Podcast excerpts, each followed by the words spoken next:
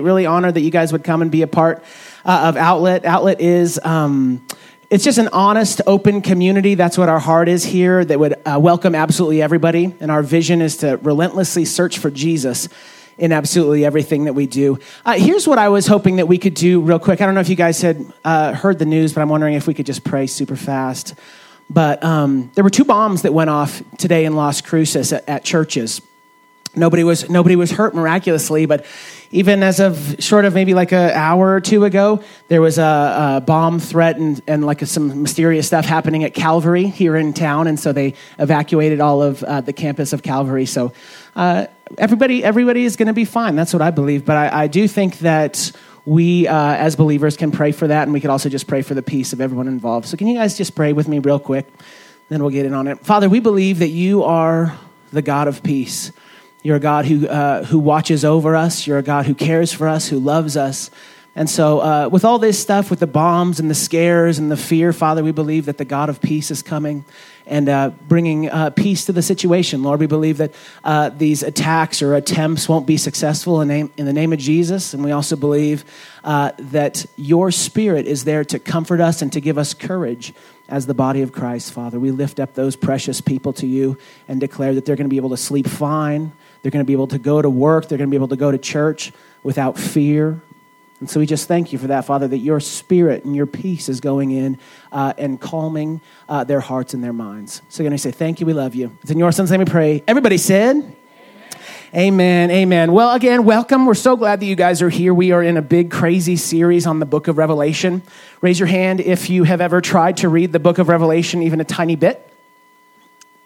Some of you have not. I don't blame you it can be a little bit uh, a little bit scary. The book of revelation is the last book in the bible and it's without a doubt one of the most loved slash hated books uh, in the bible. And i think what happens to a lot of people is they either just don't understand it or maybe it just scares the pants off them so they don't uh, read it. But i think more dangerously oftentimes if you're not careful you can use the book of Re- revelation to paint a false picture of god that ultimately stops people from trusting him because like why would you why would you trust a God that, you know, has said that like at the very end he loves all these people, but then at the very end he's just going to come and slaughter everybody. Uh, but that's what a lot of people think. And so, even though they would agree with it because they think that's what they're supposed to do, uh, in their hearts, I think that can be a major uh, barrier in people really trusting uh, the goodness of God. So, we're in this series. Last week, we talked about Jesus and his apparent use of violence uh, in the Old Testament, and there was way too much content obviously. Uh, but we, we talked about how there's some of these scenes, particularly probably three scenes that it looks like in Revelation that uh, God uses violence against people. But if read correctly, how it can actually point uh, the exact opposite. The book of Revelation shows a God who defeats the empires of deception that keep people in bondage. So, this is what I had you write down last week. And if you weren't there, we're just doing super Cliff notes. Uh, God, He slays lies in order to free the people he doesn't slaughter the people. It's a very different rev- uh, way of reading the book of Revelation. We've said you don't have to agree with all of this. We're not into groupthink. I'm not the rabbi uh, here in the Christian faith. It's just your relationship with him, but hopefully I can point you in the right direction. But we've read some of these stories when it comes to the armies of God. This is 144,000 that you read in the book of Revelation, or the final war. You see, uh, you actually see that God doesn't shed blood, but it's His blood that is shed because of His incredible love for other people. And then uh, we talked about the wine press. It's like the most bloody, probably, story in the entire Bible where blood is five feet high for 200 miles uh, long. But we actually, when understand correctly, what you're reading is that it's his followers whose blood has been shed because of their commitment to follow him, to follow the Lamb. But in all of those scenarios, God doesn't do the slaughtering. If you weren't here, just listen to the podcast. There's, I explain all of that in great detail. detail. I would love for you guys to check out uh, the podcast of last week. Uh, also, last week I told you that I was just going to do two more weeks of this uh, message. That this week I was going to do one more week, and then next week I was going to do a Q and answer session. Well, I've changed my mind.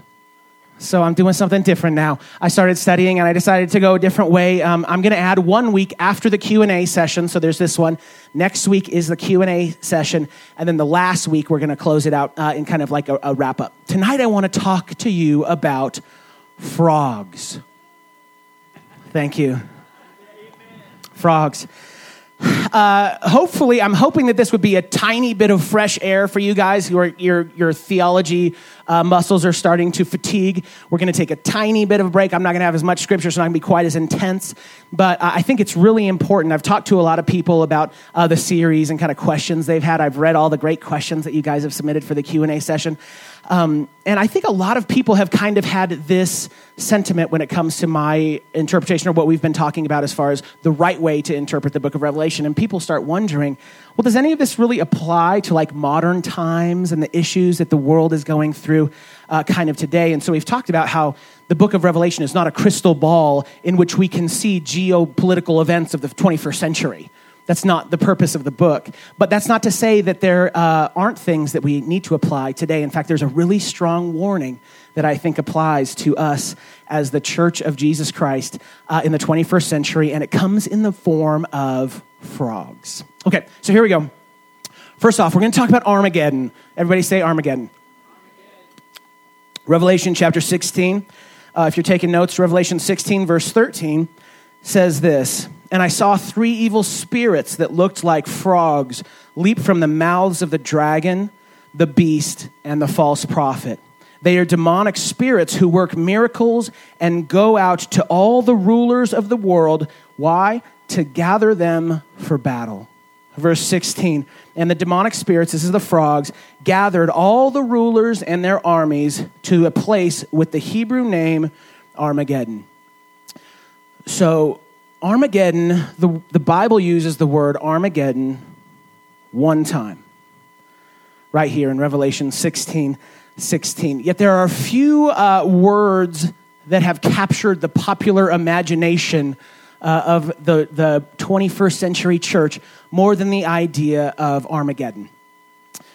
So, Armageddon, one time in the Bible, right here, and uh, it's a Hebrew word, and it means this Valley of Megiddo which is kind of a weird uh, thing. I actually have a picture. This is the Valley of Megiddo.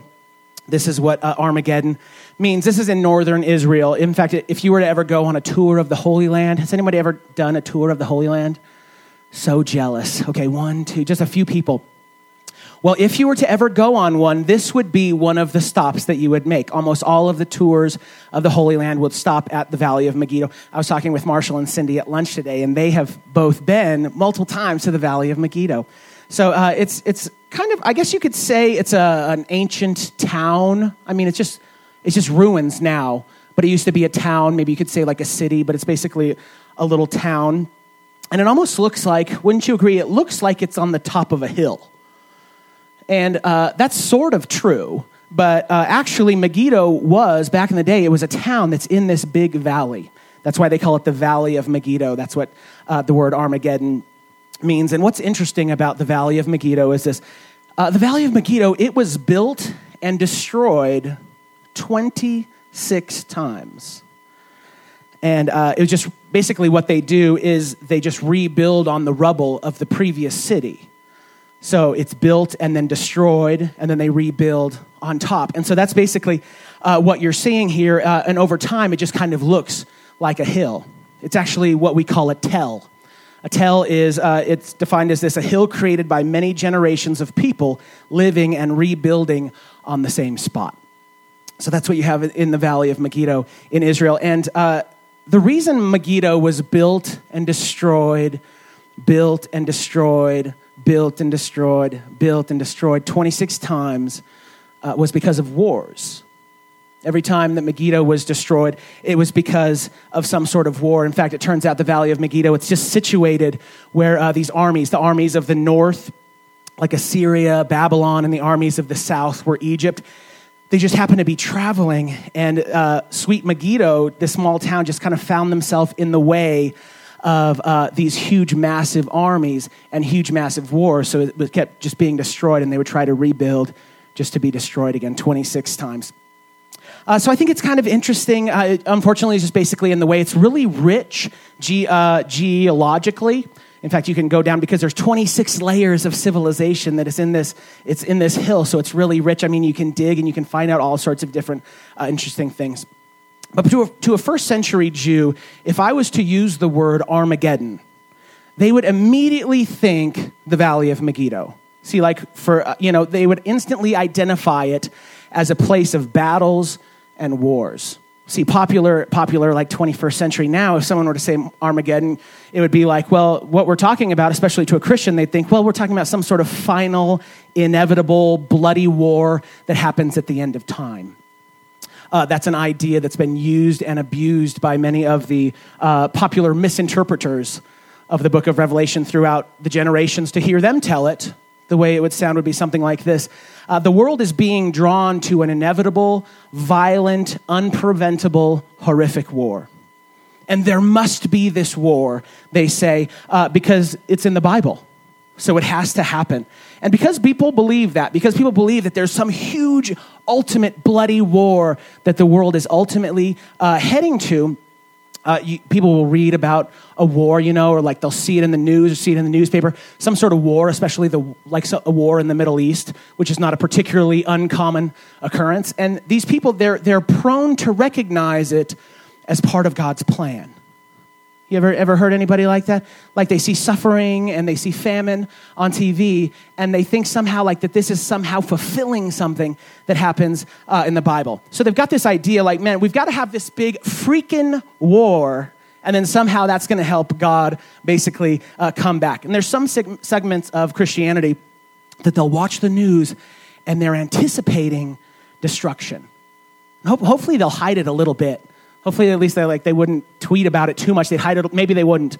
I don't know, but they would hide it uh, a tiny bit um, because there's people in the Christian faith today that anticipate war as part of God's plan.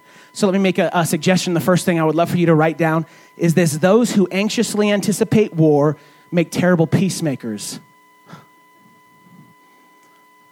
People who anxiously anticipate war make terrible peacemakers. Uh, see, you can't be a peacemaker and you secretly long for war. You have to choose one.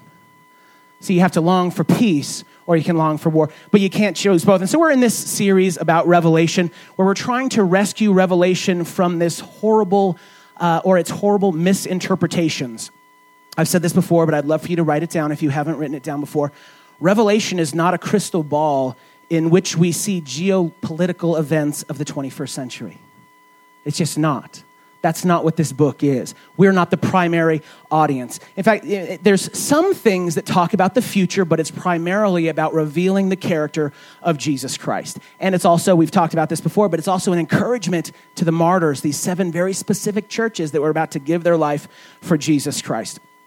Where, get this, everything in the book is symbol everything in the book. We've talked about how it's apocalyptic literature. It was a very famous type of literature that has lots of surreal elements uh, in it. We, we uh, encounter, you read it, and you, you encounter a lamb who has seven horns and seven eyes. And then later on, it, it's revealed that that's actually Jesus. So Jesus doesn't have seven eyes, but he does have perfect wisdom. And Jesus doesn't have perfect seven horns, but he does have perfect power. So it doesn't mean it's not true. It's all true, but it's not meant to be taken literally. So, as a, as a 21st century Christian, I'm not looking at the sea waiting for some monster with seven heads to emerge from the sea, but I am looking for what that symbolizes. So, it's a little bit of a different way of thinking. And one of the reasons that the symbols for us are so kind of mysterious is that we're 2,000 years removed from their context. I've used this analogy, but I'll try it one more time. Picture me putting up a, a graphic of some political cartoon. And let's say we had a, an elephant, uh, and there was a donkey, and there was the, an elephant, and he was holding, let's say, a teacup and kicking the donkey and you knew something about basically uh, American culture and politics of today, you would be able to say, well, it's probably got something to do with the Democrats and the Republicans, and you know, the teacup probably has something to do with like the Tea Party. I don't know, something like that. You would be able to put together some of these big pieces because of your understanding of our culture. But if we were to take that and hold on to it for about 2,000 years and show it to somebody who knew next to nothing about American politics or our culture, like what would you say the odds are that they would understand that cartoon? I'd say probably next to nothing. They wouldn't understand it. And so, we, if we want to understand this book, we have to understand that we have to read it through their uh, political and their like social context, not our own. And it's true of every book of the Bible. People know this, but for some reason they forget it when it comes to Revelation. Is that the primary meaning of a book is the meaning that it would have had to the original audience. It applies to us just like all books of the Bible apply to us, but we're secondary. And if you take it out, if you pull it out from the context of where it was written and you apply it directly to us without understanding the culture in which it was written, you're going to misunderstand it.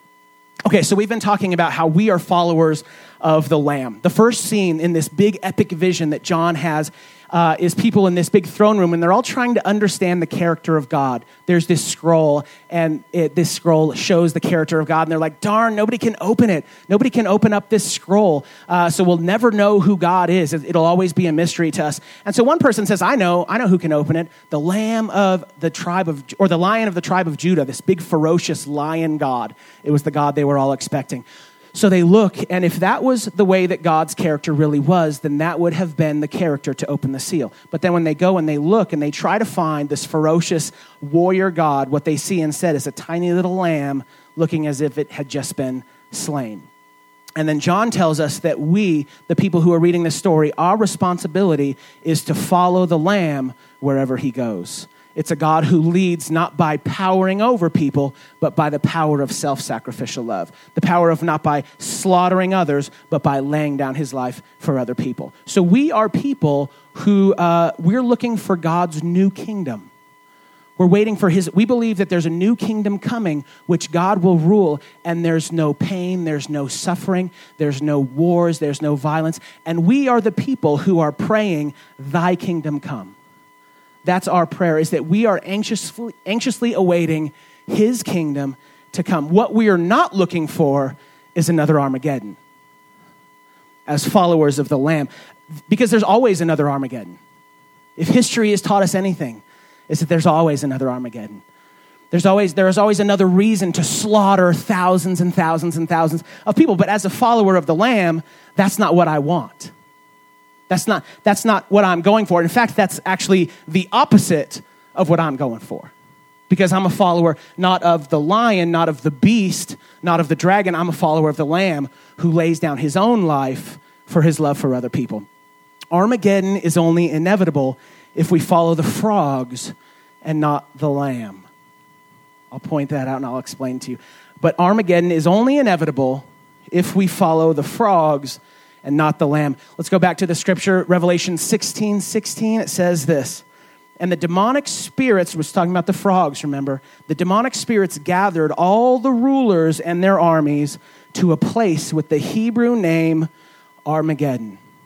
So, G, so remember, John, he's having this vision and he sees all these characters. We went over them like kind of a lot last week, but there was a dragon, there was a beast, there was a false prophet, there was a prostitute. And, uh, but we see with the dragon, the beast, the false prophet, one thing I didn't tell you last week is that they all have a frog coming out of their mouth.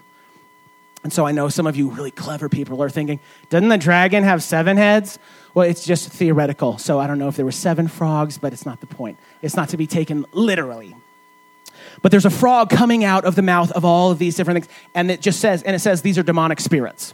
We don't have to try to understand, like, what do the frogs symbolize? It just says it. These are demonic spirits. Okay, and you might be thinking, okay, and what do they do? What are these demonic spirits in the mouths, the mouth of the beast? What do they do? Well, it actually says they deceive rulers that have armies. Their job is to deceive rulers who have armies. So basically, you could think that, well, that's probably political leaders that's probably military leaders. And under the spell of the dragon, who we know is Satan, these rulers and their armies lead the world to Armageddon. That's their job. Uh, to, to, to Armageddon, to Hiroshima. These frogs lead the world to Normandy, to Vietnam, to Pearl Harbor, to Auschwitz. That's how, that's how an early New Testament Christian would have read it, because they instantly would have thought Armageddon was not just this big theoretical battle. They knew that this was a place where there was constant bloodshed and war. That's how the readers would have understood this. So they would have immediately understood that what he's talking about is we're talking about leaders taking the people to a place of bloodshed and war. Here's my point John, when it comes to Armageddon, John is not prophesying that this will happen, he's warning us to not let this happen. And it's a very different way of understanding it. Because, because again, this is not God who is, who is taking these people, it's actually God's enemy that's taking these people to Armageddon. It's only inevitable when the leaders of the world are influenced by the frogs, which are the demonic spirits, who, and they then go and lead people to Armageddon, and the people follow those leaders. That's what has to happen in order for us to ultimately end up in Armageddon. The good news is this it doesn't have to be this way. In fact, this is, this is what's happening here is that he's painting a picture, uh, contrasting what it looks like to follow something other than the lamb. See, he's already talked about we are supposed to follow the lamb wherever he goes. And then he paints another picture about people who are blindly following frogs to war. And so he's saying, like, this is not us that we're the people who follow the lamb. These are the people who follow the frogs to armageddon. So a few character definitions for you. Hope you're doing okay. Dragon. We've talked about the dragon. We did these last week. The dragon is just the devil. And we know that because he says so in chapter 12 he just says well the dragon is the devil. So we know.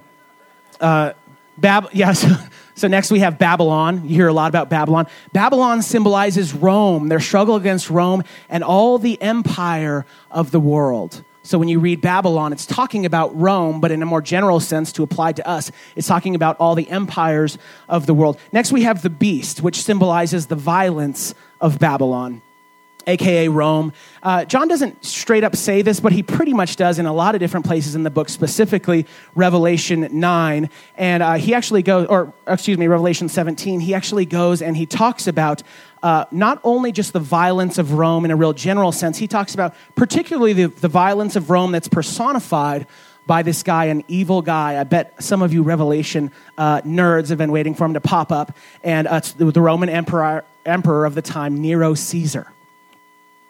Uh, you can actually see uh, Nero Caesar. He was one of the most oppressive people in the Christian faith throughout the history of time. Uh, in fact, it, uh, if you're curious, this is what 666 means when we're talking about the mark uh, of the beast, there was this old, uh, this old practice, I guess, and it was called gematria. And so it's basically where they would go. It was a system of numerology. This is what I wrote that assigns a numerical value to a word or to a phrase. So, like if my name was David, they would be able to add up the D and the A and the V and the I and the D, and they would be able to get something that would be a number, and that would be basically the number of my name.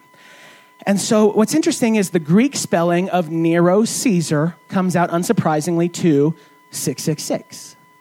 And so, and what's interesting, check this out. That is in the Greek spelling. Interestingly, they also used a Latin spelling, uh, and it had like basically one less letter in uh, Nero Caesar. And so Nero Caesar in that particular case was 616, not 666. And you can see in some manuscripts of the Bible, some of the like the newer, I guess, manuscripts of the Bible, it says 616 and not 666. But that actually just strengthens the point that what this, the New Testament believers would have immediately identified is what they're talking about is this man Nero. Okay, continuing on, the prostitute. We have the prostitute, uh, aka the W H O R E of Babylon. Y'all know that one. Uh, it symbolizes the immorality of Babylon in the same way. So, next we have, and this is a new one, a new character we didn't talk about last week, but we're going to talk really briefly, and it's the false prophet.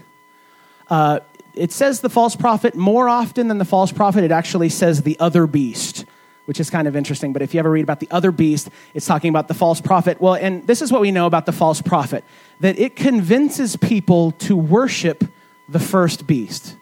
Not the dragon. He's not convincing you to worship Satan. He's convincing you to worship Nero.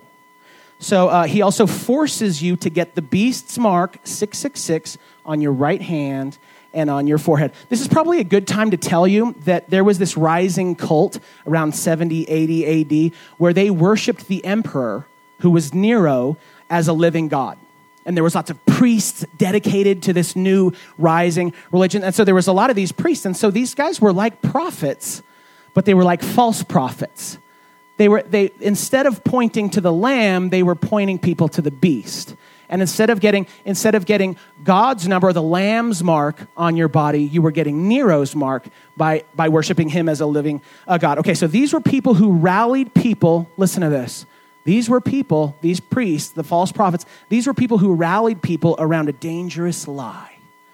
And in that particular case, the dangerous lie was that Nero was God. So for us, when we, when we read it today, we can see that the false prophet, this symbolizes the voices that rally people around dangerous lies. I actually heard a pastor say that what the, the false prophet represents is the propaganda that would lead people to rally behind a lie. So uh, you can actually see this. This happens over and over and over and over throughout history there's, there's lies, there's people who are, for some reason, for one reason or other, are incredibly good at rallying people around a totally bogus idea. In fact, ask yourself this question like, how was Hitler and the Nazis, how were they able to lead uh, a Christian nation to the Holocaust? You might be thinking, you might be thinking, well, they weren't a Christian nation. Yeah, they were.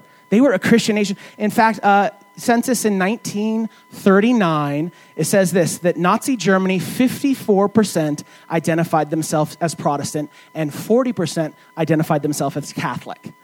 So, less, so 94% of Nazi Germany would have professed to be followers of Jesus Christ. This is a weird thing. In fact, you can even see I have a picture of a Nazi belt buckle. This is what they wore back in the day. This, uh, this says Gott mit uns, and uh, for you uh, linguists, that means God is with us. And that's what they all are. God is with us. So it's, they, they were very skilled. Listen, Nazi Germany, they were very skilled at the whole false prophet thing and their ability to rally people around a dangerous lie. Like, you know, why did, why, for you history buffs, why did Germany invade Poland? It's like one of the first things that, uh, that they did. Well, you might be saying, well, because Hitler was a lunatic and, you know, he was like obsessed with conquering the world, and that's basically like where he started. And you'd be, you'd be sort of true. I mean, that'd be correct, but that's not what he said. See, he said, he said, man, we need to go in there to protect the German people who are being persecuted in there. And there's like, there's like some truth in that, but it was mostly a dangerous lie that rallied people behind, behind him in a dangerous way. It was, it was propaganda. It was a dangerous lie. And so, all around us, even today, 2015, all around us, there's frogs that would like to rally us around dangerous lies. So, when you today, when you hear lies like all Muslims are terrorists, all Jews are greedy, you know, like my country, right or wrong, you hear lies like that. You can be confident that in Revelation language, what you're hearing is the lies that spew from demonic frogs that live in the mouth of corrupt leaders. That's what you're seeing. And this is the warning that John is saying. He's like, look, these are not the people we're following. We're people who follow the Lamb. We lay our lives down. These, these, are the, these are the people who are very skilled because of this demonic influence. By the way, it says the frogs, they're given power by, unsurprisingly, uh, the dragon. So these are, these are demonic spirits that deceive leaders that in turn uh, deceive us. And so when we listen to them, we can be confident that we end up in Armageddon. When we listen to them, we are confident that we end up, list, you know, ending up in Auschwitz in Hiroshima or whatever, whatever, uh, and you know, comes next, whatever it is. Let the world retain in memory that mighty tongues tell mighty lies. And if mankind must have an enemy, let it be his warlike pride. Let it be his warlike pride. So when you hear Christians coming, all that to say, when you hear Christians coming and saying, man, hooray for another Armageddon, isn't that great? Like, just remind yourself that Armageddon comes from following the frogs. And we don't follow frogs, we follow the Lamb. We, and we can't follow both. At the end of the day, you have to choose who you will serve and whose flag you will fly. You have to choose that. It, I, and I, listen, I am not making a political. If hopefully I'm like being ambiguous enough that you can't even tell what side I'm on here. But if if you if your political beliefs and your religious beliefs line up perfectly, you might need to re-examine your religious beliefs because it says in the Bible that the way of the cross is foolishness to the world. And you have to you have to decide that at the end of the day, the flag I will fly is the flag of the Lamb and the world's not going to understand that. I know I'm not going to partner with everybody perfectly. There's not going to be the world, they're, they're going to think I'm a freak because I think differently. But man, I believe that the way of peace, the way of the peaceful lamb, is the way to God's new kingdom. I don't follow the frogs. The frogs know the way to Armageddon, and the lamb knows the way to thy kingdom come. And you have to choose who you want to follow. So tonight I want to be really clear about something. Take a drink. I want to be super duper clear on one thing, and it's this. When it comes to you and understanding the way that this whole thing is going to end up, you need to be assured of this fact that there doesn't have to be war for Jesus to return. There does not have to be war for Jesus to return. You might be thinking, yeah, huh? Some, somebody told me on TBN that Russia's got to invade Israel for Jesus to come back. But no, they don't. They, they just don't. And you'd be like, yes, it is. It's prophesied. No, it's not. It's not. In fact, it's warned against. It's saying this these are the types of voices that we, as followers of the Lamb, cannot follow. And Jesus is going to come back, but he doesn't need war. I mean, it, it's just, it's just crazy. That's, that, as, as a follower of Jesus Christ, that's not what I'm hoping for. That's not what I'm supporting as a follower of the Lamb. That's not the flag that I fly. Jesus is not in the business of leading nations to war. I want you to know that. Like, you, I'll tell you this you don't want to get God and the devil mixed up. You, you want to get those two figured out. And it's pretty clear when you read the Bible that it's actually the devil's business seeking, killing, destroying. It's not confusing. That's the devil's business. That's not Jesus' business, and it's not our business. To be seekers, to be killers, and to destroyers. Our business, any, any, any guesses, is to be peacemakers. Peacemakers. That's what we are called uh, to be. It says this Blessed are the peacemakers, for they shall be called sons and daughters of God. It's not like, blessed are the suspicious, for they shall be able to detect who's working for the Antichrist. Like, no. Listen, blessed are the peacemakers. Blessed, like, and so what, ask yourself, why would, why would peacemakers be recognized as sons and daughters of God? Well, it's because we'd be about our Father's business. We'd be, we'd be doing what his job is. And his business is to bring peace to the nations. And so, man, there's these precious Christians. I, I'm, guys, I'm almost done if you can believe it. I know I don't, I don't have as much content, but there's these precious Christians in the world today uh, that deeply, deeply, I mean, in their heart, they want Jesus to come. They want that, like, you know, it's like, man, if, if we could take a vote, they would raise both hands because they love, they just love Jesus and they want him to come. But man, somebody told them a lie. A frog told them a lie that if they want Jesus to come, well, what they need, I guess what we need to be doing is awaiting war in the Middle East. No, you're not. It's not, it, the, the warning is that these are the voices that we have to resist, not these are the voices that we have to uh, believe. There doesn't have to be war for Jesus to return. People do the same thing with earthquakes. It's just so crazy, you know, because Jesus indicated that there was going to be some earthquakes and there was going to be famine uh, leading up to the destruction of Jerusalem, which happened.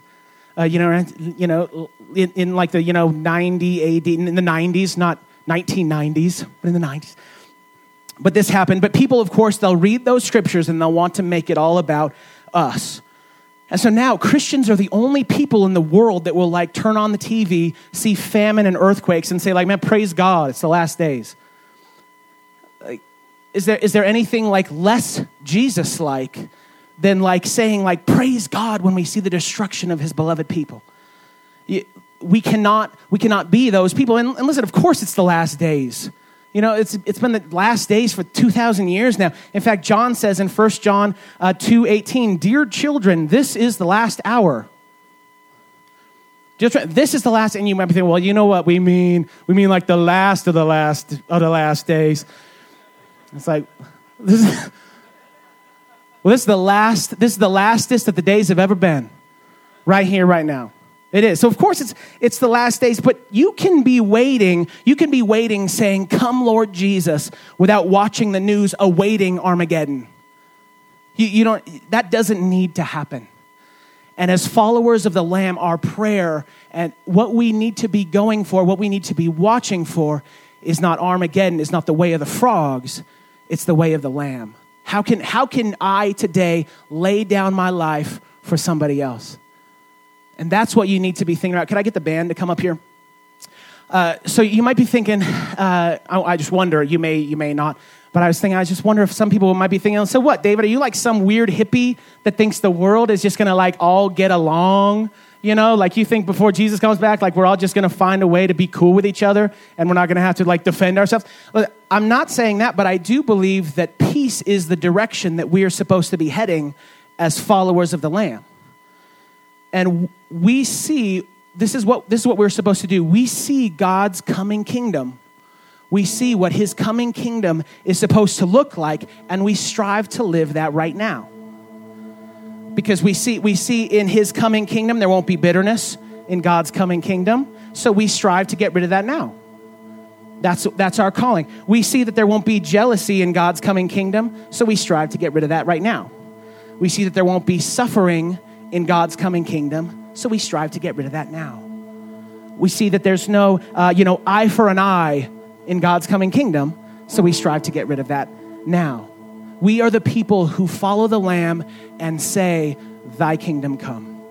Just imagine, you know, someday you're standing in front of God and, and God says, Hey, man, I noticed that you were like always walking towards, with everything that you could, the best of your ability, you were walking towards my new kingdom. I imagine he might say something along the lines of, like, Well done, good and faithful servant. You lived thy kingdom come. That's what you live. But, or, or, maybe, you know, you, you go in front of God and he's like, well, what did you do? And you say, well, you know, I read my Bible a lot and I made all these really cool, like, end time charts. And, you know, and I, and I secretly looked forward to war and famine. I can just picture God saying, man, why didn't you just feed somebody? Like, why, why, why didn't you work for peace? That's my business. Why, why, why were you sitting around hoping that the devil's business would be done? It's, it's my business is peace.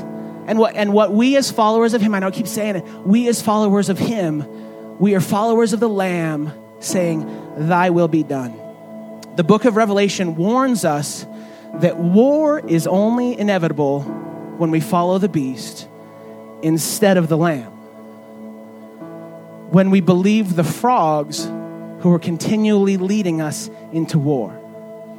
Because the things that we believe as followers of Christ are crazy to the world. Make peace with that. Make peace with you never agreeing 100% with a political party because all of them are going to think that the way that you live is a little bit crazy if you believe that the way we fight our battles is by laying down our lives.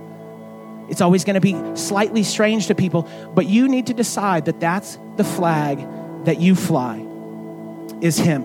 Uh, we're going to close. We're going to close um, in communion, but I, I just want to think about this. We don't follow the frogs, we follow the lamb.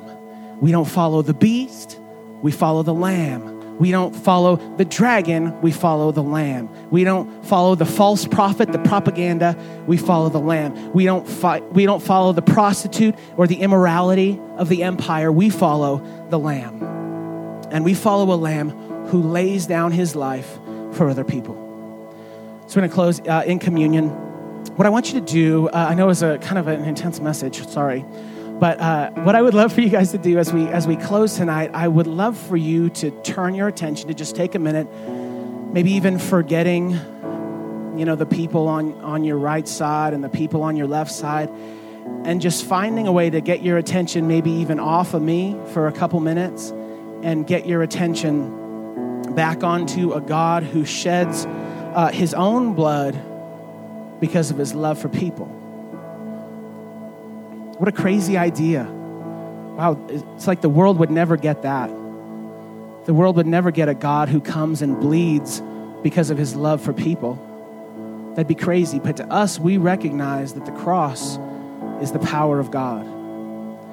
And listen, wherever you're at in your journey tonight. I know everybody's in a different place in here with their walk with God or trying to figure that all out.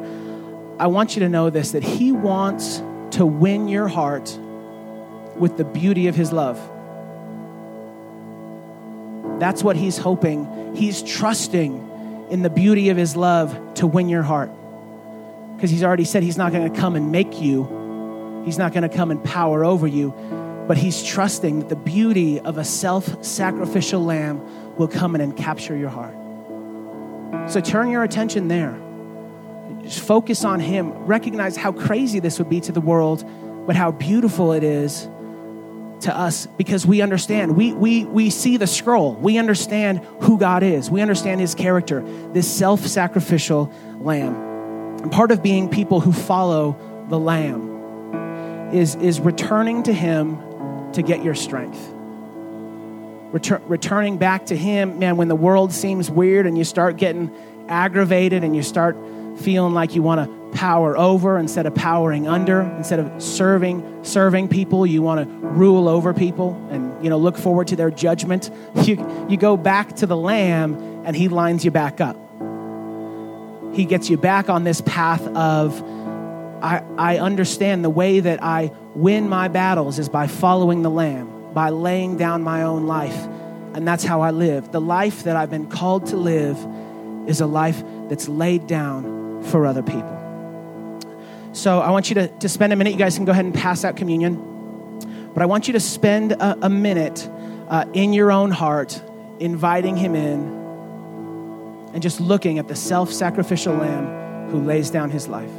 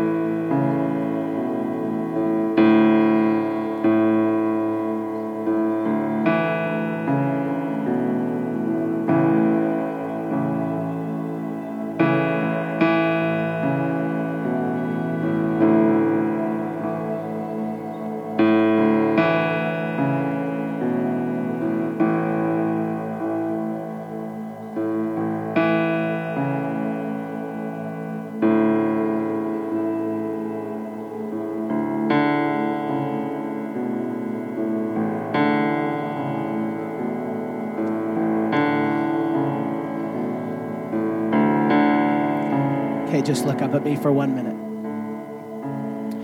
So, what I would love for you to do, we'll give you in just a minute, we'll give you a minute to take communion in your own time. That's how we like to do it here. You just take, you eat the bread and you eat the, uh, drink from the cup at your own time. Uh, I won't lead you in prayer, but hopefully this can just be a time where you talk to God. I don't want to talk to God for you, I want you to talk to Him. But what I want you to try to do is even just in your own way, because we're all in different places and we're all in different, you know, different places in our journey here. But I would love for you to to start to commit, if you would allow me as, as some sort of pastoral role in your life for many of you, if you would if you would start to think about you beginning to walk the way of the lamb instead of the way of the beast, the beast that powers over, instead coming even in small little ways, how can how can you begin to walk the way of the lamb where your your calling is to lay down your life for other people? where you value people. You don't, you don't listen to the, to the lies of the world that would cause you to elevate yourself above, above, above others. You would instead listen to the Lamb who calls you to lay down your life and elevate other people. What's, a, what's a, something small, even in your own thinking? What's a way that you can begin to journey into that area? Following the Lamb, saying, Thy kingdom come. The invitation is this this is the table not of the church, but of the Lord. It is made ready for those who love him and for those who want to love him more. So come, you who have much faith and you who have little, you who have been here often and you who have not been here long, you who have tried to follow and you who have failed. Come because it is the Lord who invites you. It is his will that those who want him should meet him here. So come to the table. Whatever, think of a way and take communion and spend a little bit of time, but what is a way where you can, can begin to follow the Lamb. So take, take a minute, take communion on your own time, and then I'll close us out in prayer.